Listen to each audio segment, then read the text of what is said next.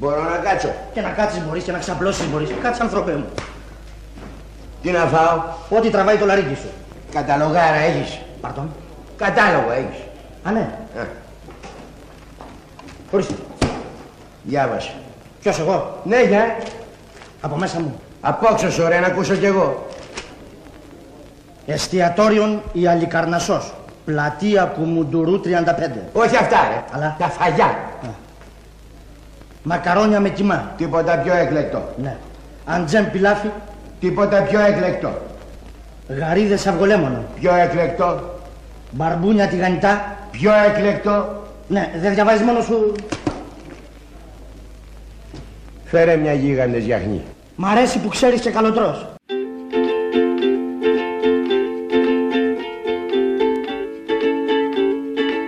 Μου φαίνεται αστείο αυτό το απόσπασμα που διάλεξα για την αρχή. Σκέφτομαι ότι οι γίγαντες γιαχνοί μπορεί να έμοιαζαν πολύ ταπεινοί ή απλοί για να εντυπωσιάσουν το Θανασιβέγκο την περίοδο που γυρίστηκε η ταινία. Σήμερα τα περισσότερα εστιατόρια με δημιουργική ελληνική κουζίνα εντάσσουν τα όσπρια στα μενού τους και μάλιστα τα παρουσιάζουν ως κάτι πολύ special και λαχταριστό. Πού είναι; Πώς αλλάζουν οι αντιλήψεις μας για τα πράγματα μέσα στα χρόνια;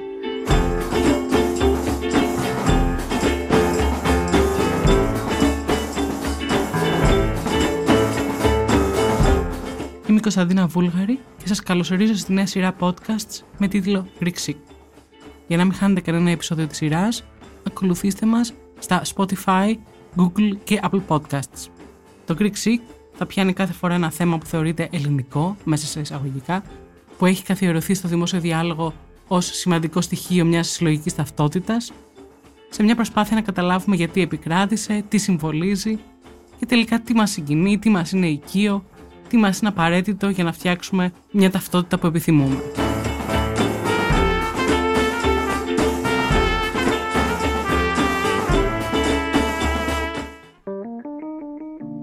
Είναι τα podcast της LIFO.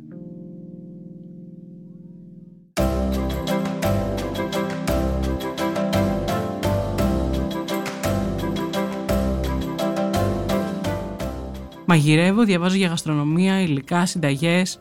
Μπορώ να κάνω χιλιόμετρα πολλά προκειμένου να δοκιμάσω κάτι νόστιμο ή να μείνω άπειρες ώρες στην κουζίνα για να προσφέρω κάτι σε ανθρώπους που αγαπάω. Το μαγείρεμα και η τροφή είναι για μένα η επιτομή της ταλπορής. Δεν θα μπορούσα λοιπόν να μην ξεκινήσω με ένα επεισόδιο αφιερωμένο στο μουσακά, στο φαγητό με το οποίο έχει ταυτιστεί η ελληνική κουζίνα. Ο Αλβέρτο Αρούχ, δημοσιογράφος και κριτικός εστιατορίων, γνωστός ως Επίκουρος, ξεκινάει το βιβλίο του Νέα Ελληνική Κουζίνα με ένα κεφάλαιο αφιερωμένο στο μουσακά.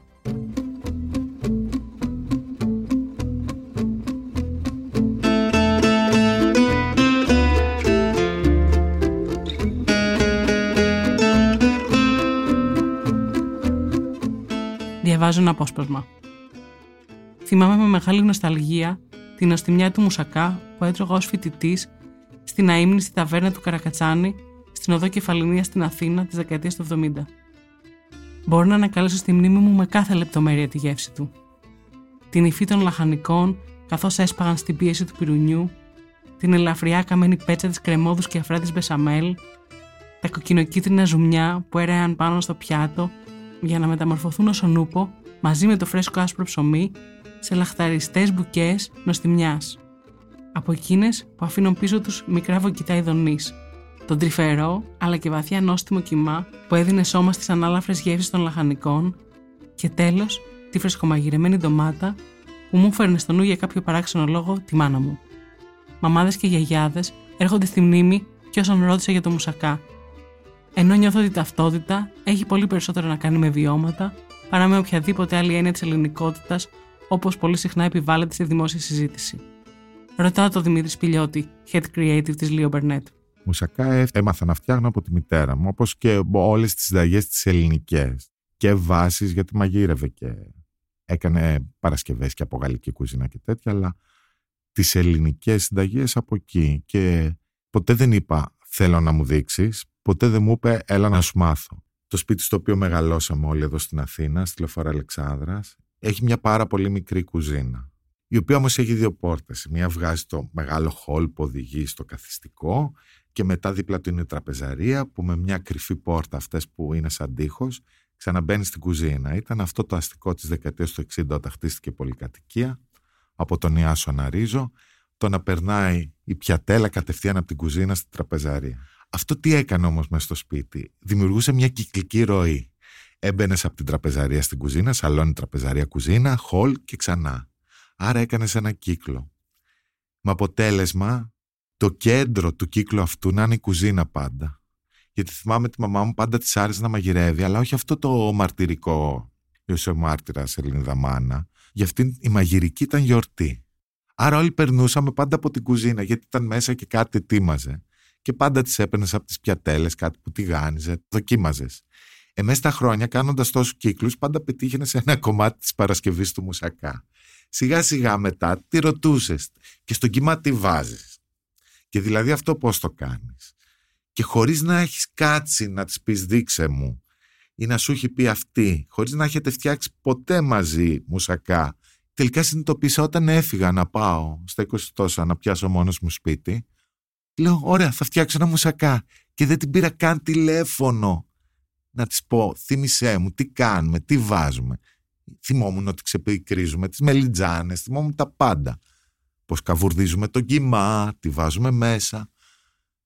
Και έτσι λειτουργήσε αυτή η κουζινούλα, η μικρή, που ήταν το κέντρο μιας κυκλικής ροής μες στο σπίτι και τη ζωή της οικογένειας, αυτή με έμαθε αυτές τις συνταγές. Και τι σημαίνει μουσακάς για εκείνον; Για μένα ο μουσακάς είναι η συνταγή του κανακέματος, του νταχταρίσματος.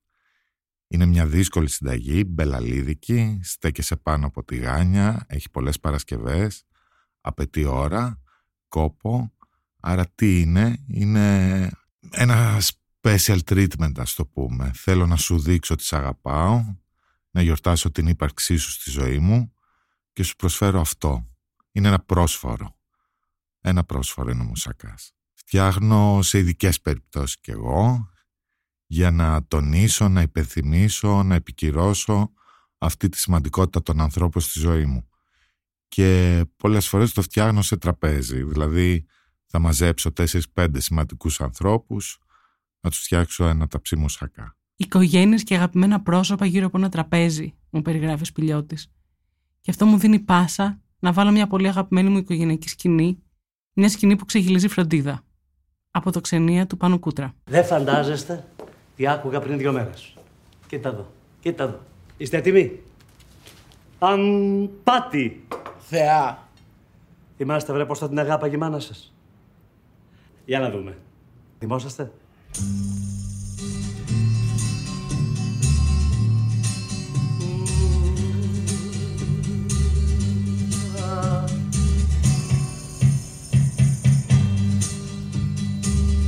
Tu mi fai girare, tu mi fai girare come fossi una bambola. E la Dani? Dani! Poi mi butti giù, poi mi butti giù come fossi una bambola. Eh, ecco. Non piatta quando quanto piango.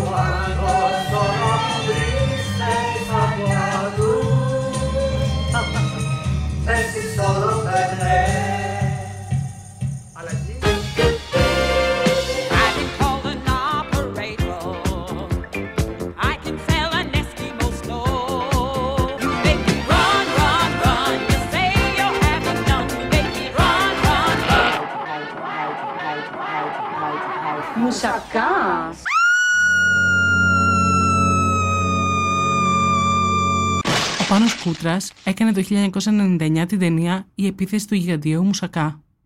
Μια πανκ σάτυρα της Ελλάδας προκρίσης που μιλάει όπως όλες οι ταινίες του και για θέματα ταυτότητας. Τον ρωτάω πρώτα απ' όλα για την επιλογή του Μουσακά. Ήταν τυχαία ή έχει κάποια ιδιαίτερη σχέση μαζί του; Πρώτα απ' όλα μου αρέσει ο μουσακάς πάρα πολύ. Και κάνω και μουσακά. Σχετικά καλό. Όχι όπως πολλοί φίλοι μου, όπως ο Άγγελος Παπαδημητρίου που κάνει εξαιρετικό μουσακά, αλλά κάνω ένα καλό μουσακά. Είναι από τα αγαπημένα μου φαγητά, το έκανε η μητέρα μου και συνειδητοποίησα ζώντας χρόνια έξω πως ήταν το φαΐ που ό- όλοι ταυτίζανε με την, με την Ελλάδα. Αυτό και η χωριά της. Και μ, μου φάνηκε πάρα πολύ, επειδή μαγειρεύω και γενικά μου αρέσει και το φαΐ και φαίνεται. Είναι ένα από τα φαγητά τα οποία αντιπροσωπεύουν πάρα πολύ την Ελλάδα. Το έχω πει πολλές φορές, γιατί είναι ένα φαΐ το οποίο είναι ανατολίτικο, νομίζω ότι είναι τουρκικό, δεν ξέρω τι είναι, μα- αλλά νομίζω ότι είναι τουρκικό, δεν έχω ιδέα, γιατί και πολλή από την τουρκική κουζίνα είναι περσική και ε, ανατολική, το οποίο όμως είναι ένα μείγμα με γαλλική κουζίνα. Τότε στο μυαλό μου συμβόλιζε απόλυτα την Ελλάδα. Ήταν πάρα πολύ νόστιμο, ήταν πάρα πολύ βαρύ, ήταν πολύ περίπλοκο, ήταν ανατολίτικο αλλά συγχρόνως και πάρα πολύ δυτικό και αν δεν το έκανες καλά σου καθόταν για μέρες, αν το έκανες καλά ήταν μια παντεσία, ένα από τα ωραιότερα πράγματα που μπορεί να φάει κανείς. Το χοντρομπιζέλι χορεύει τσιφτετέλι, χορεύει τσιφτετέλι στο χορό των μπιζελιών. Και τα κολοκυθάκια χτυπάνε παλαμάκια πάνω στην πρασινάδα και πάνω στο γαζόν. Με ένα πράσινο καινούριο παπίλιον Προχωρώ για το χορό των βυζελιών Ήρθε η ώρα πια κι εγώ, ήρθε η ώρα πια κι εγώ Να χορέψω με λαχτάρα Αγκαλιά με μια γυνάρα Το πρώτο μου ταγκό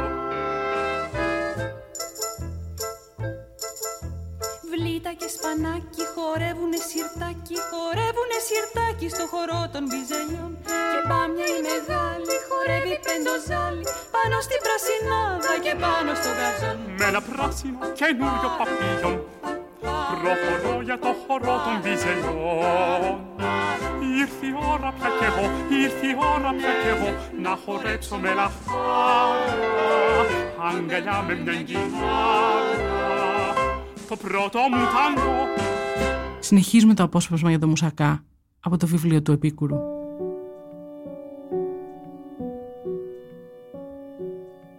Μου άρεσε ότι η Μελιτζάνα δεν ήταν το μόνο λαχανικό σε αυτό το μουσακά.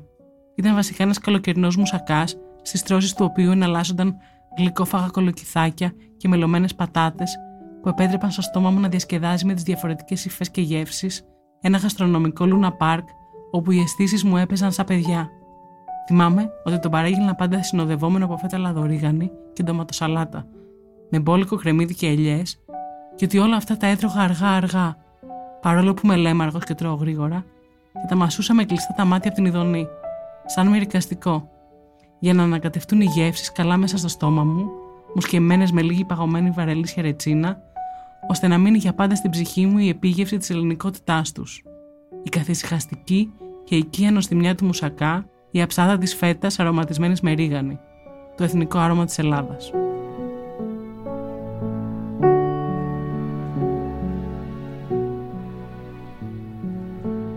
Στην έρευνα που έκανα, δεν βρήκα το μουσακά όσο συχνά ήθελα στα μενού των εστιατορίων πέραν της πλάκας και του μοναστηρακίου. Οι περισσότεροι τον έχουν συνδέσει με σπιτικά οικογενειακά τραπέζια.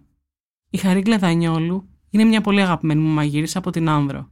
Στο μαγαζί της στη χώρα, στα σκαλάκια, αλλά και σε διάφορα μαθήματα και σεμινάρια, προσπαθεί να διασώσει παραδοσιακές ανδριώτικες συνταγές και Παρασκευές. Μου μίλησε με αφορμή αυτό το podcast. Τη ρωτάω αν θυμάται να τρώνε μουσακά στο σπίτι της. Εγώ από μικρή θυμάμαι ε, το καλοκαιρινό φαγητό ήταν ε, ο μουσακάς απαραίτητος γιατί υπήρχαν ε, πάρα πολλά ζαρζαβατικά. Δηλαδή η, η κάθε οικογένεια είχε, επειδή είχαμε χωράφια, ε, είχαμε τις πατάτες, τις μελιτζάνες, τα κολοκύθια και φτιάχνανε και στρώνανε μουσακά. Τουλάχιστον δύο φορές το 15 μέρο κάθε εβδομάδα δηλαδή είχαμε το ταψί το μουσακά. Και ήταν ένα φαγητό που δεν ήταν της μιας μέρας. Μπορούσες να το φας και τη δεύτερη. Ειδικά όταν ήταν μεγάλες οικογένειες το φτιάχνανε για ευκολία τους. Ναι μεν ήταν πολύ ζώρικο το να τον φτιάξεις αλλά μετά σε εξελάφρωνε λιγάκι γιατί την επόμενη μέρα είχες ε, φαγητό. Με μια σαλάτα δηλαδή είναι ένα πλούσιο πιάτο.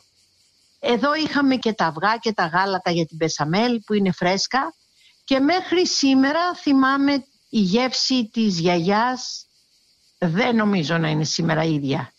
Εκείνοι βάζανε και λίγο παραπάνω βούτυρο στην πεσαμέλ, τώρα δεν τα βάζω με τα ίδια. Πάντα με φρέσκο μοσχαρίσιο κιμά και με ντομάτα φρέσκια στον τρίφτη. Ενώ τώρα στο μαγαζί της τον φτιάχνει καθημερινά. Αυτή τη στιγμή στο μαγαζί μας το φτιάχνω κάθε μέρα ένα μεγάλο ταψί.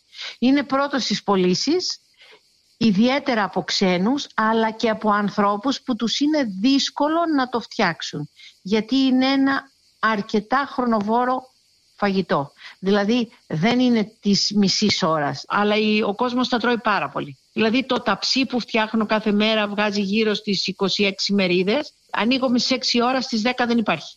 Αλλά θέλω κάθε μέρα ένα ταψί μόνο και μόνο για να είναι φρέσκο και να το απολαμβάνουν ε, οι άνθρωποι που έρχονται και τρώνε οι πελάτες. Μου λέει τη συνταγή της. Κάτω-κάτω στο ξεκίνημα του ταψιού βάζουμε λίγη πατάτα τηγανισμένη σε φέτες. Από πάνω μπόλικες μελιτζάνες τηγανισμένες. Ανάμεσα τυρί τριμμένο. Τότε είχαμε και τα δικά μας τα τυριά στα σπίτια. Από πάνω κοκκινιστό κιμά με πολύ ωραία μυρωδικά. Την επόμενη στρώση είχε ή μελιτζάνες ή κολοκύθια, ανάλογα τι είχε το κάθε σπίτι περισσότερο και πάλι τυράκι τριμμένο και από πάνω μία ωραία μπεσαμέλ.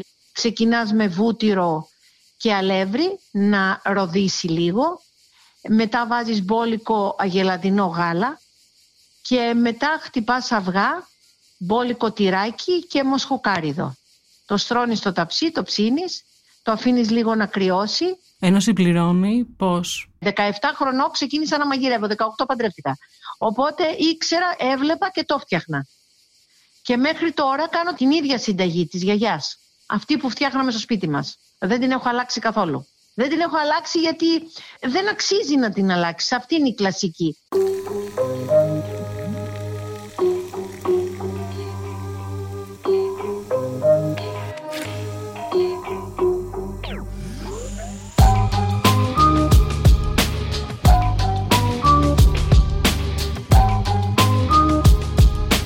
Και ο κερκυραίο σεφ Περικλής Κοινά, που στο εστιατόριό του Κουκουβάγια σερβίρει δημιουργική ελληνική κουζίνα, τον μουσακά από τη γιαγιά του τον θυμάται. Ναι, δεν ξέρω. Το μουσακά τον έχω μάλλον καλοκαίρι με τη γιαγιά μου. Αυτή το φτιάχνε. Μόνο μελτζάνες. Και σου λέω ότι τη τηγάνιζε από το προηγούμενο βράδυ και της άφηνε μια μέρα, όλο το βράδυ από βραδύς να σουρώσουνε.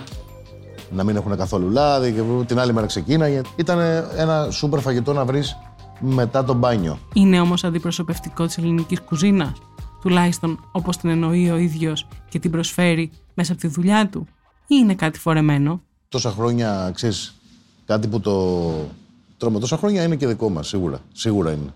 Ναι, είναι, είναι μουσακάς μαζί με κάποια άλλα πράγματα, είναι ένα από τα μεγάλα λάθη. Χωρίς αυτό να σημαίνει τίποτα για το μουσακά. Ε. Ο μουσακάς είναι το σούπερ φαγητό, καλοκαίρι, μετά από μπάνιο. Τέλος πάντων, ένα τέλειο φαγητό. Αλλά δεν είναι αντιπροσωπευτικό μας πιάτο, δεν θα πηγαίναμε με αυτό πουθενά. Και άλλες χώρες την έχουν πατήσει με τέτοια, ξέρω εγώ, Ισπανία με την Παέγια ή ξέρω εγώ, και άλλοι την έχουν πάθει. Και έχουν πιάτα που πια δεν τους χαρακτηρίζουν. Και δεν τους χαρακτηρίζαν και ποτέ. Ο Μουσακάς είναι έτσι των τελευταίων χρόνων, 100-150 χρόνων ιστορία. Ο Περικλής Κοσκινάς έχει μελετήσει πολύ την ελληνική γαστρονομία. Τον ρωτάω λοιπόν ποιο πιάτο θα επέλεγε ο ίδιος ως πιο αντιπροσωπευτικό. Σίγουρα είναι λιγότερο πληθωρική από το μουσακά, αυτό που έχω εγώ στο μυαλό μου. Σίγουρα θα υπήρχε ψάρι στην υπόθεση. Δεν μπορεί να μια χώρα τώρα με τόση ακτογραμμή και νησιά να μην είναι το ψάρι και να είναι κάτι άλλο. Είμαι και από νησί, άρα θα πω κάτι τέτοιο. Ναι, είναι πιο λίτη στις εντάσεις, στις γεύσεις, όλα. Αυτό που έχω εγώ στο μυαλό μου. Πιο δωρικό, τέλος πάντων. Ξέρω εγώ, μάλλον τον Πιάνκο. Χωρίς αυτό να σημαίνει τίποτα. Ε.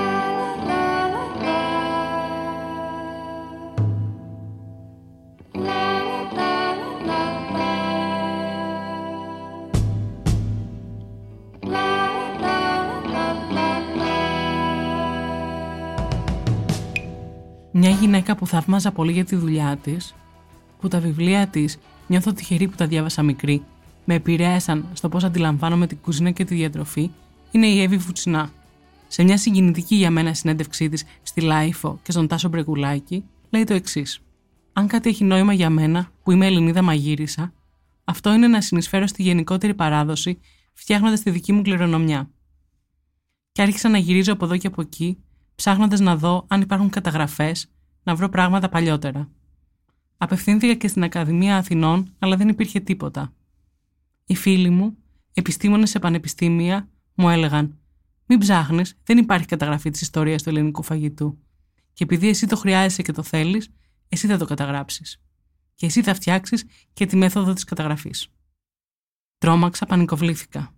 Με βοήθησαν στην αρχή, μου εξήγησαν τι πρέπει να κάνω και επειδή στο Κασίδι το κεφάλι μαθαίνεις, Μπαρμπέρι, πήγα πρώτα στη Λευκάδα, όπου γεννήθηκα το 1950 και έζησα μέχρι να φύγω να σπουδάσω. Εκεί τρώγαμε παραδοσιακά. Τι σημαίνει αυτό; Έβγαζαν οι ψαράδε χταπόδι πολύ. Με έστελνε η μάνα μου στο φούρνο με χταπόδι με πατάτες και ήταν 70 ταβάδες με χταπόδια. Άλλος με μακαρονάκι, άλλος με χόρτα, ανάλογα με την εποχή και με τα προϊόντα που υπήρχαν. Έφτιαξα μια εθνογραφική μέθοδο καταγραφής, έκανα γκρουπ από γυναίκες και ένα ερωτηματολόγιο και άρχισα δειλά-δειλά να ρωτάω σε όλο το νησί για το φαγητό. Πώς μπορεί να υπάρχει ομοιογένεια και να μιλάμε για μια εθνική σε εισαγωγικά κουζίνα σε ένα μέρος με τόσο διαφορετικά κλίματα, κουλτούρες και συνήθειες; Ο σεφ Περικλής Κοσκινάς μου επισημαίνει. Είναι τελείως διαφορετικά τα σημεία μεταξύ τους. Είναι τόσο ανομοιογενή, αν και, εν πάση περιπτώσει, μέσα σε αυτή την ομοιογένεια, ανομοιογένεια, υπάρχει και μια ομοιογένεια, είναι λίγο μπέρδεμα, δεν ξέρω. Έχει, κάθε σημείο έχει επιρροές και από διαφορετικές ε, κατακτήσεις, διαφορετικά...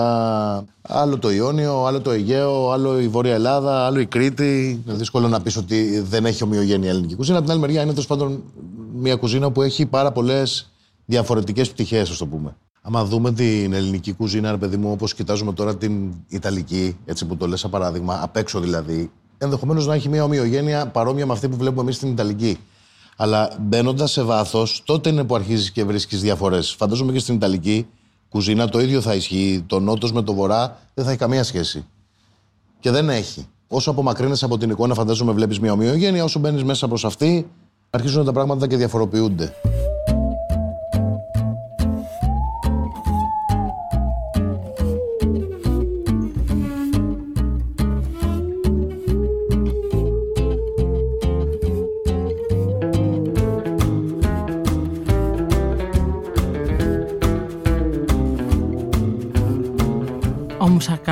Μουσακά, οι παραλλαγές του, υπάρχουν και στα υπόλοιπα Βαλκάνια, αλλά και στη Μέση Ανατολή. Ο Άλαν Ντέιβιτσον, ένας σημαντικός Άγγλος μελετητής, βρήκε τη ρίζα του μουσακά στην αραβική λέξη μουσακά με την έννοια του υλικού που έχει γρανθεί, ας πούμε μελιτζάνα με τη σάλτσα της ντομάτας.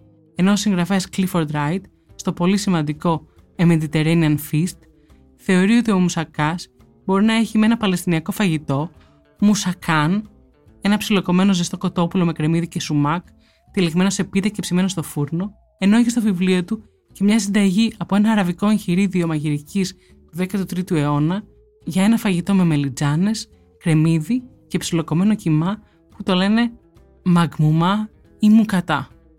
Η δημοσιογράφος Ναναδαριώτη θυμάται το μουσακά και αυτή από τη μητέρα της, αλλά και από κάποια παλιά εστιατόρια που τώρα δυστυχώς δεν υπάρχουν. Τον αγαπώ το μουσακά, είναι αλήθεια.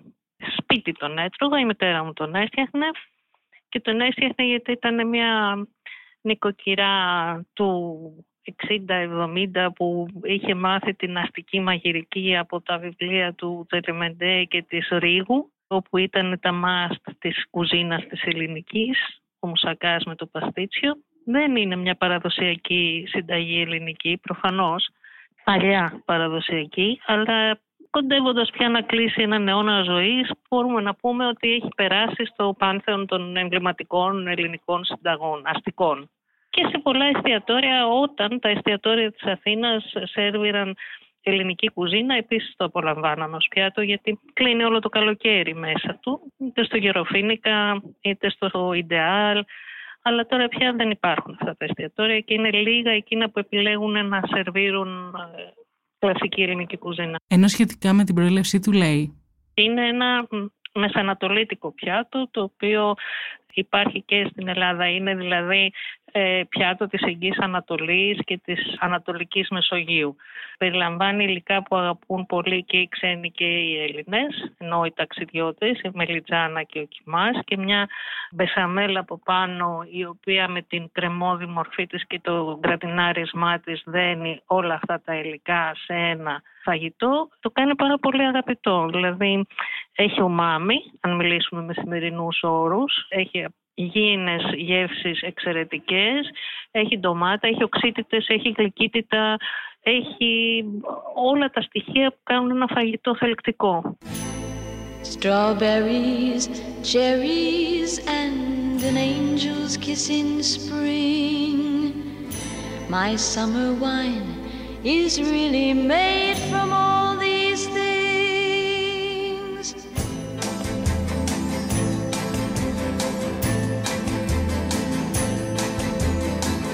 I walked in town on silver spurs that jingle too. A song that I had only sang to just a few. She saw my silver spurs and said, Let's pass some time. And I will give to you summer wine. Summer wine. Ο Ηλίας Πετρόπουλος, ένας συγγραφέας που λατρεύω, έχει γράψει για την ελληνική κουζίνα σε ένα κλασικό πλέον βιβλίο του για τη φασολάδα. Συμβαίνει να μην πιστεύω τους νεοέλληνες, που οι μισοί λένε ότι δεν υπήρξε ποτέ κανένας είδους ελληνική κουζίνα, και οι άλλοι μισοί λένε ότι η λεγόμενη ελληνική κουζίνα είναι υποκατάστατο της τουρκικής κουζίνας. Οι δύο αυτές απόψεις δεν στηρίζονται πουθενά. Η ελληνική κουζίνα υπήρξε, αλλά ήταν αόρατη. Αναζητούν την ελληνική κουζίνα μέσα στις πομπόδες σπεσιαλιτέ, μέσα στα ανύπαρκτα αρχοντικά της ανύπαρκτης αριστοκρατίας μας.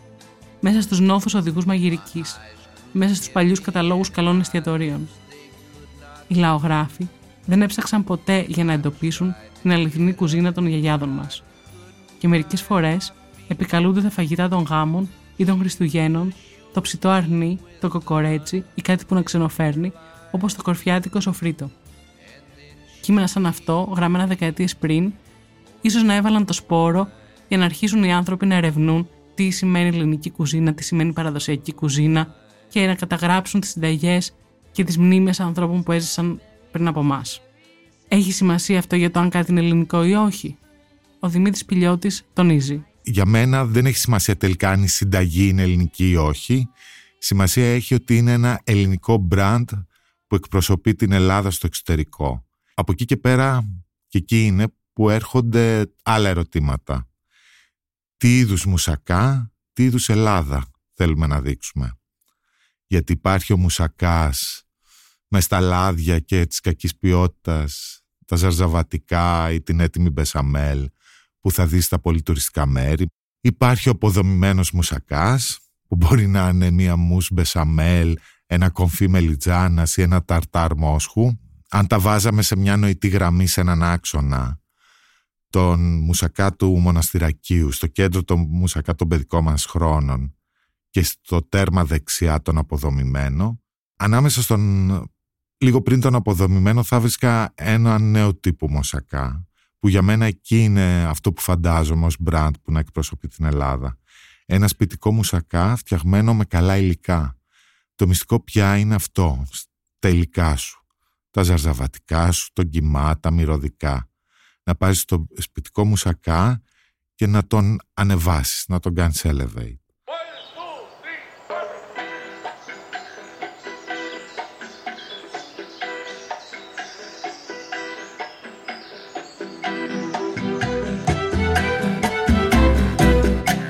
Ο Χρήστος Ζουράρης, στο δεύτερο διπνοσοφιστή, γράφει περί ελληνικότητας, εθνικών φαγητών και κουλτούρας και ευνηδίως η άγνωστη ελληνική κουζίνα αναγορεύτηκε παγκοσμίως σε ιδιωτολογικό πρότυπο.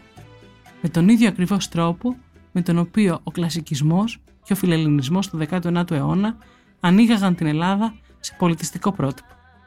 Ανακαλύφθηκε δηλαδή και πάλι ένας ανύπαρκτος λαός με φανταστικές διατροφικές συνήθειες, φορές μιας κουζίνας ήπιων τόνων, απλών και ελαφρών γεύσεων και ο οποίος τρέφεται αποκλειστικός με παρθένο ελαιόλαδο, με κρασί, με δημητριακά, όσπρα και λαχανικά, ενώ φέρεται να γνωρεί τελείως την πύρα, το ουίσκι, το βούτυρο και βεβαίως τις μπριζόλες, τα παϊδάκια και τις υπερβολές.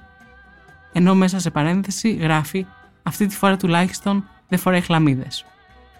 Δεν μπορώ παρά να μην σκεφτώ το πώς η επίθεση του γιγαντιαίου μουσακά του Κούτρα ήταν μια ταινία που αφορούσε όλο αυτό το lifestyle και τον οπλουτισμό που ζήσαμε πριν την κρίση. Ακούμε ένα απόσπασμα από την ταινία.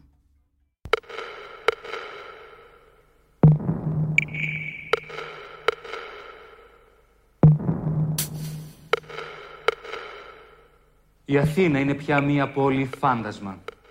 Τα σώματα στρατού έχουν διώξει και τις τελευταίες ομάδες πολιτών υπό την απειλή όπλων, δημιουργώντας κενές ζώνες. Όπως ανακοινώθηκε από το Υπουργείο Δημοσίας Τάξεως, πρόκειται για ζώνες ασφαλείας για να μην θρυνήσουμε και άλλα θύματα. Η Αθήνα έχει κηρυχθεί πόλης σε έκτακτη ανάγκη. Η απαγόρευση κυκλοφορίας είναι ρητή. Η κυβέρνηση παρακαλεί να κλείνετε ερμητικά πόρτες και παράθυρα. Μην βγαίνετε στα μπαλκόνια. κλεισες; Μην ανοίγετε για κανένα λόγο. Χαμηλώστε τα φώτα και δυναμώστε τον ήχο της τηλεόρασης. Μην σβήνετε τους δέκτες σας. Σας ενημερώνουμε συνεχώς. Ακολουθείτε τις οδηγίες μας και μην ανησυχείτε. Η τηλεόραση αγρυπνά για σας. Ε, Είχα μόλις γυρίσει στην Ελλάδα από τη Γαλλία και ήμουν πάρα πολύ θυμωμένος με πάρα πολλά πράγματα. Περισσότερο από όλα επειδή προσπαθούσα να κάνω μια ταινία και δεν μπορούσα να κάνω για πάρα πολλά χρόνια. Και ήμουνα και νέος και πολύ θαρασής. Και αγαπούσα πολύ και αγαπώ πολύ το αμερικάνικο underground του 50 και του 60 και του, και του 70.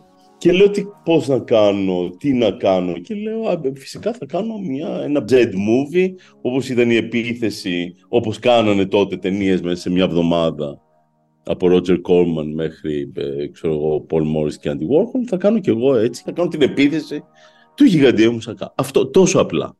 Και μου κράτησε 3,5 χρόνια. Και ήταν μια κυριολεκτική επίθεση στη ζωή μου, την οποία βέβαια τώρα, εκ των υστέρων, δεν το μετανιώνω καθόλου και είναι μια αγαπημένη περίοδος στη ζωή μου και αγαπημένη μου ταινία. Οπότε ναι, την ε, ξεκίνησα λίγο ανυποψίαστα και χωρίς να πάρω πολύ τα πράγματα στα σοβαρά. Θυμάμαι την πρώτη προβολή της επίθεσης του γιγαντιαίου Μουσακά στις νύχτες Πρεμιέρας. Ήμουν εκεί με την παρέα μου και είχαμε εντυπωσιαστεί από το πόσο διαφορετική, θυμωμένη και ακομπλεξάριστη ήταν. Και πόσο ελληνική με έναν τρόπο. Το 2012 όταν ξεκίνησε η κρίση έτσι, είχε η, η Μον Διπλωματίκ ένα άρθρο που ήταν έτσι πολύ οικονομικό και πολύ πολιτικό και πολύ σοβαρό για την κρίση στην Ελλάδα και ε, είχε πάρει σαν παράδειγμα το Μουσακά και ανέλυε την κρίση σε σχέση με την ταινία. Και είχα γελάσει πολύ πώς, ε, ε, πώς ήταν μια ταινία η οποία ήταν σαν μαρτυρία την περίοδο που γεννιόταν η κρίση. Εγώ αυτό δεν, δεν το συνειδητοποιήσω. Κανείς μας δεν μπορούσε να το συνειδητοποιήσει ότι όλο αυτό το πράγμα που ζούσαμε τότε θα κατέληγε εκεί.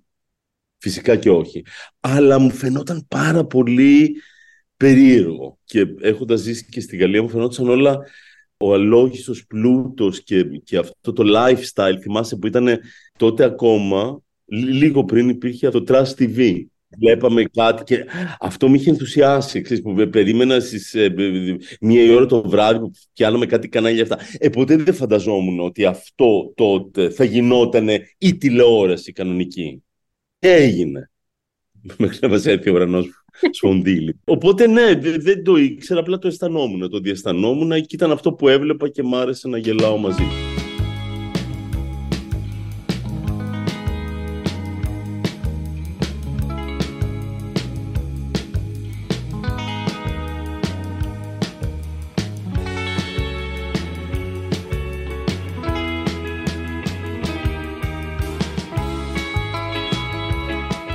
φαγητό, εκτός από μνήμη και θαλπορή, είναι και πολιτική, είναι και ταυτότητα, είναι και επίδειξη πλούτου, lifestyle, εμπόριο, προϊόν κέρδους.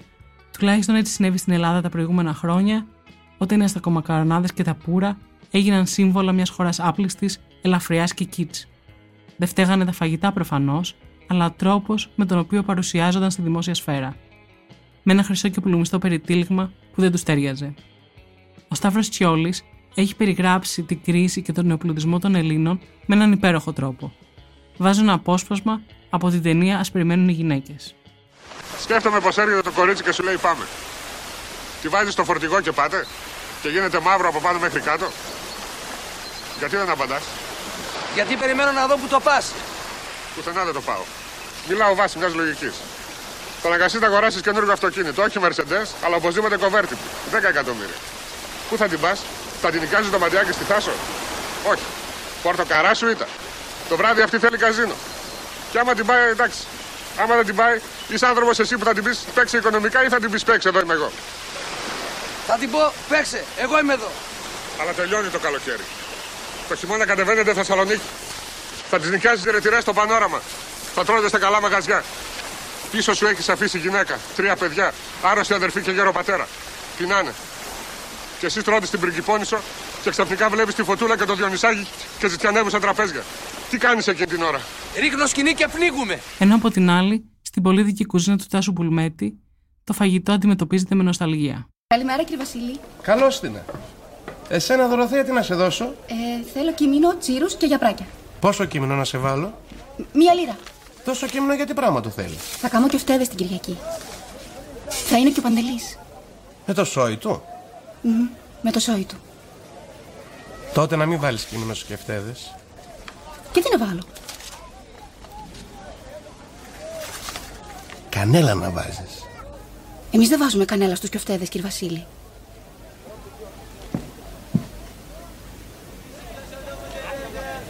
Δωροθέα, εμένα άκου. Πολλές φορές για να πούμε αυτό που θέλουμε πρέπει να κάνουμε λάθος στα μπαχάρια. Να βάζουμε άλλα από αυτό που θέλει. Το κείμενο είναι κομματάκι δυνατό. Κάνει τους ανθρώπους να κλείνονται στον εαυτό τους. Η κανέλα τους φέρνει μαζί. Τους κάνει και κοιτάζονται στα μάτια. Άμα θέλεις να πεις ναι, κανέλα να βάζεις. Ευχαριστώ πολύ, κύριε Βασίλη. Άντε, η ώρα η καλή.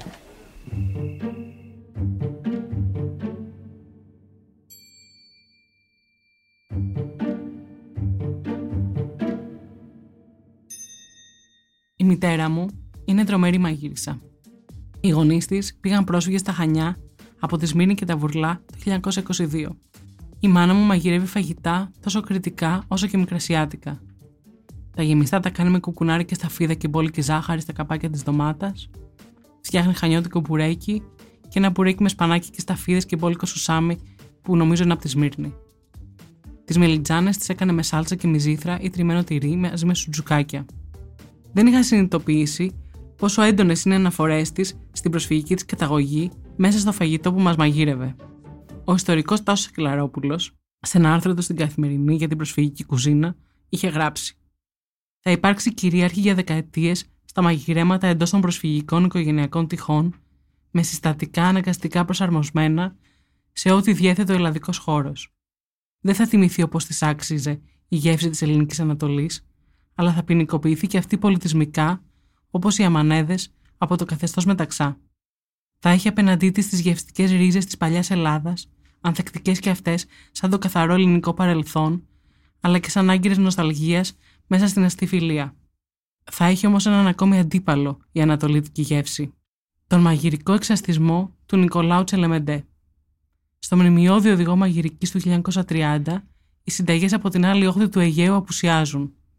Τα σμυρνέικα σουτζουκάκια είναι η μόνη αναφορά, ενώ δίπλα στις γευστικότατες είναι η αλήθεια σάλτσες ραβιγκό και παγιάρ, η τοπική κουζίνα εκπροσωπείται από μωραΐτικε όπως γράφει συνταγές, ενώ και η Ζάκυνθος, ως δυτικότροπη Ελλάδα, έχει και αυτή την τιμητική της. Ό,τι ανατολίτικο χαρακτηρίζεται τουρκικό. Σεβασμός υπάρχει σε συνταγές από την Κωνσταντινούπολη, είτε λόγω της ακμαίας τότε ελληνικής κοινότητας, είτε λόγω του ορθόδοξου αυτοκρατορικού παρελθόντος. Η δημοσιογράφο Ανάδα Αριώτη, όταν της λέω ότι εγώ νόμιζα ότι ο Μουσακάς είχε ρίζες στην Ανατολή λόγω της μελιτζάνα και του κρέατος, μου λέει ότι τελικά είναι μια αστική κατασκευή. Ο Μουσακάς είναι μια αστική κατασκευή. Είναι μια κατασκευή του Τσελεμεντέ, η οποία πέρασε στην αστική κουζίνα την, την ελληνική. Άρα τη βρίσκουμε στα αστικά κέντρα και όχι τόσο στην περιφέρεια.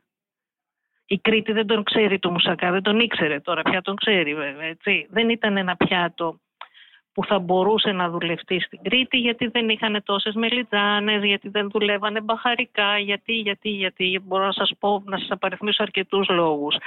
Γιατί η Κρήτη μαγείρευε κυρίως σε κατσαρόλα, δεν είχε ξύλα να ανάβει φούρνους. Οι τοπικές κουζίνες στην Ελλάδα είναι πολλές και σοβαρές. Είναι πάνω από 52 τοπικές κουζίνες. Αν μιλήσουμε όμως για πανελλαδικά πιάτα, πλέον με τα σημερινά δεδομένα, δεν θα έλεγα ότι είναι ο μουσακάς, θα έλεγα ότι είναι τα γεμιστά ή τα ντολματάκια ή τα φασολάκια ή τα κολοκυθάκια. Αυτά είναι πιάτα πανελλαδικά, σαφώς επηρεασμένα από την εποχή της τουρκοκρατίας, σαφώς επηρεασμένες κουζίνες από τους ενετούς, από τους φράγκους που είχαν επικίσει, ας πούμε επικίσει, κατακτήσει τα νησιά μας, αλλά και ελληνικά. μετρούν πάρα πολλά χρόνια ζωής σε αυτό το τόπο. Ενώ σε σχέση με την εθνική σε εισαγωγικά κουζίνα σχολιάζει; Δεν υπάρχει απόλυτη ταυτότητα, αν θέλετε, με μια χώρα ενός φαγητού. Γιατί μιλούσαμε για μεγάλες αυτοκρατορίες, είτε μιλούσαμε για την ε, Βυζαντινή, είτε για την ε, Οθωμανική, είτε για την ε, Ρωμαϊκή. Μιλάμε για τεράστιες αυτοκρατορίες χωρίς σύνορα. Που ο κόσμος έμπαινε και έβγαινε, η μετακίνηση δεν χρειαζόταν άδεια, άρα και ο πολιτισμός και τα υλικά και το φαγητό κυκλοφορούσε ελεύθερα και είχε να κάνει απλά με το τερουάρ, με το τι προϊόντα είχε να δώσει ο τόπος και άρα να μαγειρευτούν. Η εθνική κουζίνα είναι κάτι πολύ μεταγενέστερο. Είναι μια κουβέντα που ξεκίνησε με τη δημιουργία των κρατών, που επίσης είναι μεταγενέστερη, και άρα μια οριοθέτηση, αν θέλετε, κάποιων πραγμάτων, η οποία δεν μπορεί να είναι απόλυτα ξεκάθαρη όμως.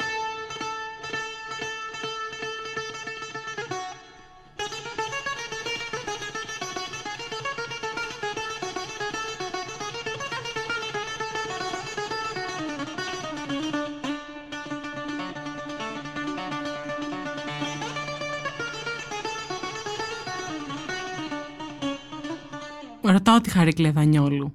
Τι πιάτα ψάχνουν οι άνθρωποι να φάνε στο εστιατόριό της; Και ποια είναι τα κλασικά παραδοσιακά που λέμε; Λοιπόν, για μένα ναι είναι ο μουσακάς πρώτο, είναι το τζατζίκι, ορεκτικό βέβαια, αλλά είναι το νούμερο ένα που ζητάνε.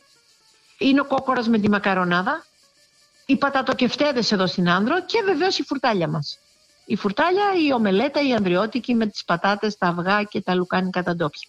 Ενώ μου αναφέρει μερικά ακόμα φαγητά που μαγειρεύουν, μεταξύ των οποίων και το δικό μου αγαπημένο, πιλάφι με κοιμά. Εδώ στο μαγαζί μας και γενικά στην οικογένειά μου, εκτός από το μουσακά, είναι το ρύζι με τον κιμά, το πιλάφι με τον κιμά και είναι και ο κόκορας ο κρασάτος με τη μακαρονάδα.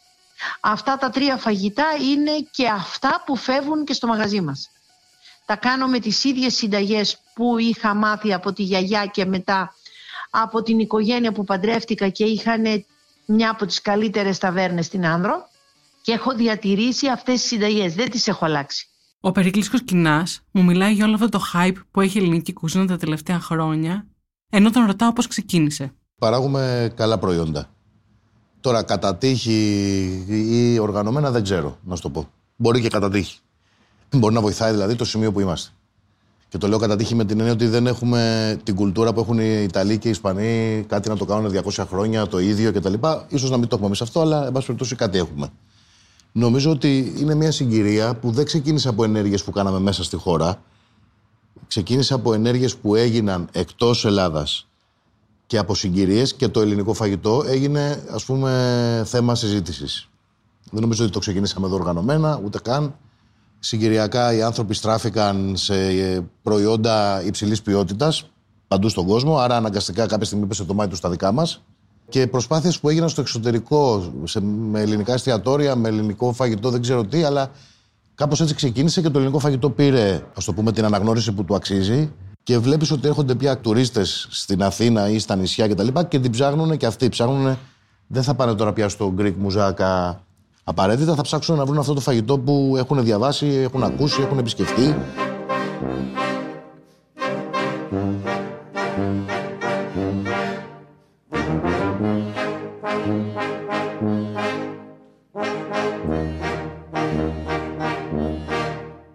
Ο Μουσακάς κοίτα εντός και εκτός της δημόδους παραδόσεως, δηλαδή επιτελεί ιδανικά τη λειτουργία ενός λογίου παρασκευάσματος. Εμπνέεται από το κρατούν σε έναν τόπο μήτρο γεύσεων και επιτυγχάνει τον εμπλουτισμό του με έναν έλογο γαστρονομικό προβληματισμό, συμβάλλοντας έτσι στην ανακαίνιση της κουζίνας. Ο Μουσακά επέπρωτο δυστυχώς να μην ανοίξει νέους δρόμους.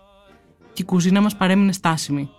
Για ένα δυσεξήγητο από την ιστορία λόγο, η λόγια κουζίνα δεν μπόρεσε να ανθίσει σε ένα τόπο σαν το δικό μας, όπου η υπόλοιπη λόγια παράδοση όχι μόνο συγκρούστηκε με χρυσέματος με τη δημόδη, αλλά παρήγαγε έργο του οποίου τη συνεισφορά στην καθόλου παιδεία μας αρχίζουμε όλοι σιγά σιγά να αναγνωρίζουμε.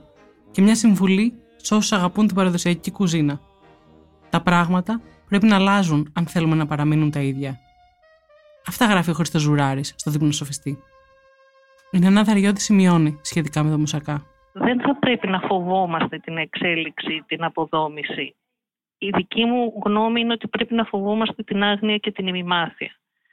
Και όσο δεν υπάρχουν σχολιά που να διδάσκουν την ελληνική γαστρονομική εξέλιξη, τον πολιτισμό της κατσαρόλας μας, τόσο κινδυνεύουμε. Όχι από τους γνώστες, από εκείνους που δεν ξέρουν, ίσως και χωρίς να φταίνε. Η πατάτα και το κολοκύθι λοιπόν είναι μεταγενέστερες προσθήκες που επίσης έχουν περάσει στο πεδίο του κλασικού σήμερα. Ενώ τονίζει ότι με το μουσακά δεν ασχολούνται μόνο οι μάγειρες και οι μαγείρες στην Ελλάδα, αλλά και αλλού.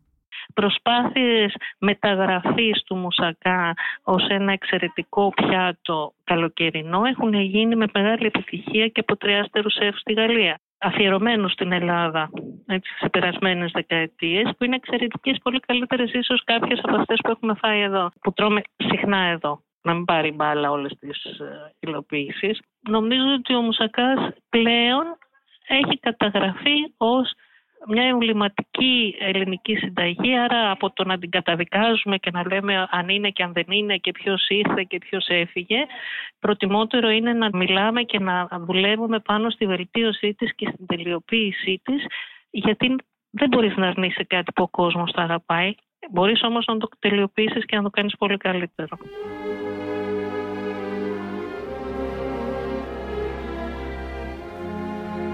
C'est étrange.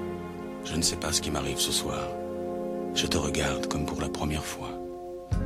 Encore des mots, toujours des mots, les mêmes mots. Je ne sais plus comment te dire. Rien que des mots. Mais tu es cette belle histoire d'amour que je ne cesserai jamais de Des lire. mots faciles, des mots fragiles, c'était trop beau. Tu es d'hier et de demain, Bien trop beau. de toujours, seule vérité.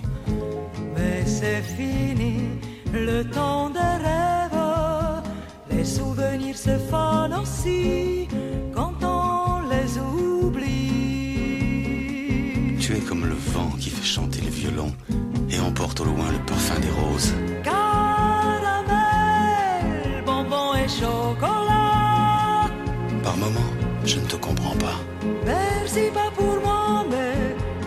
bien les offrir une autre qui aime le vent et le parfum des roses. Moi, les mots tendres enrobés de douceur se posent sur ma bouche, mais jamais sur mon cœur.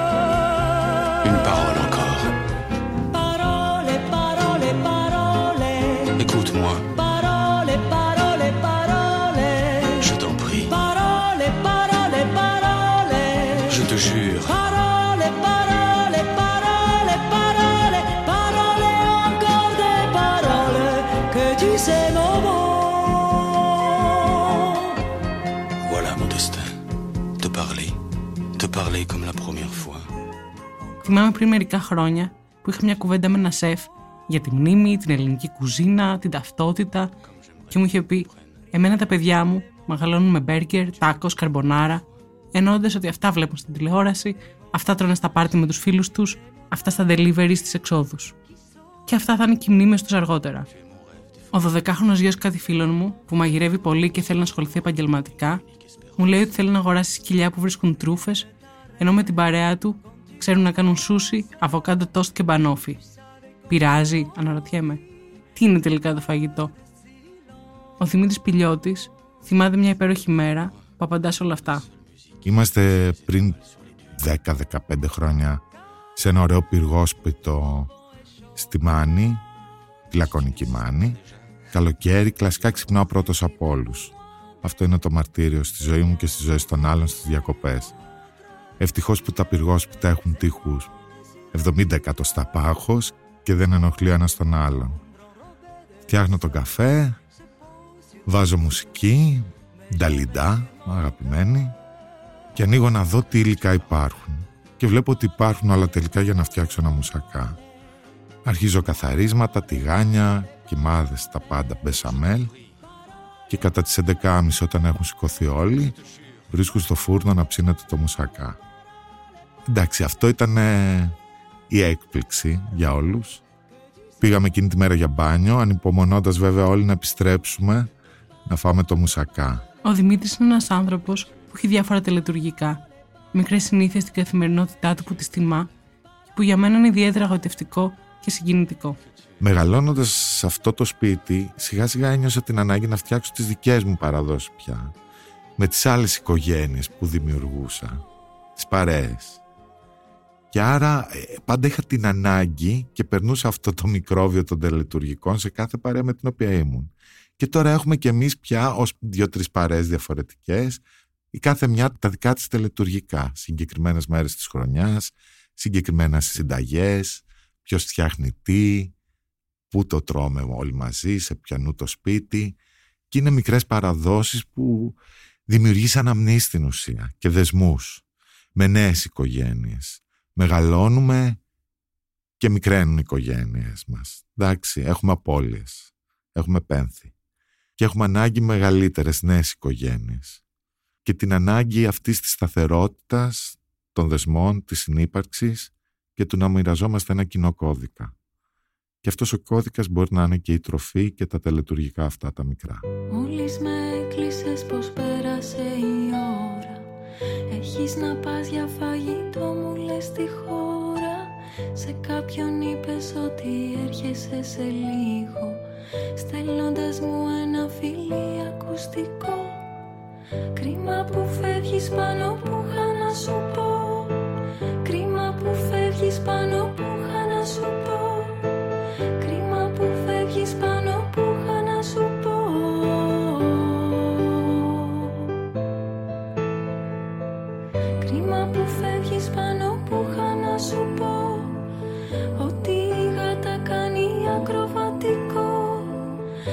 πως κατέβασα ταινίες που μου είπες Και πως τα υπόλοιπα είναι όλα όπως τα είδες Και πως τα υπόλοιπα είναι όλα όπως τα είδες.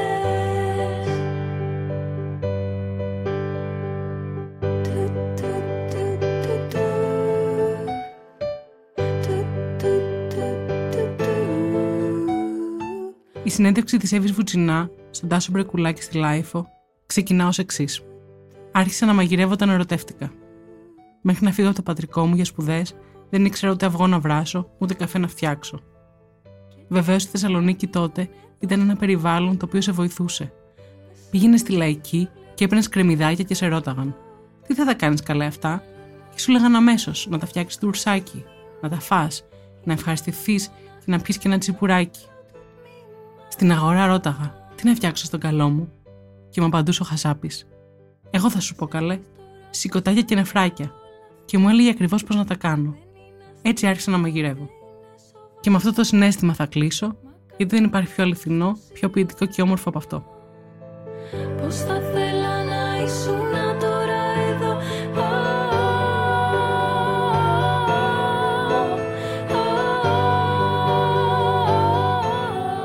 Είμαι η Κωνσταντίνα Βούλγαρη. Ήταν ένα επεισόδιο της σειράς Greek Sick. Για να μην χάνετε κανένα επεισόδιο, ακολουθήστε μας στα Spotify, Google και Apple Podcasts. Ηχοληψία, επεξεργασία και επιμέλεια Γιώργος Ντακοβάνος και Μερόπη Κοκκίνη. Ήταν μια παραγωγή της Lifeo.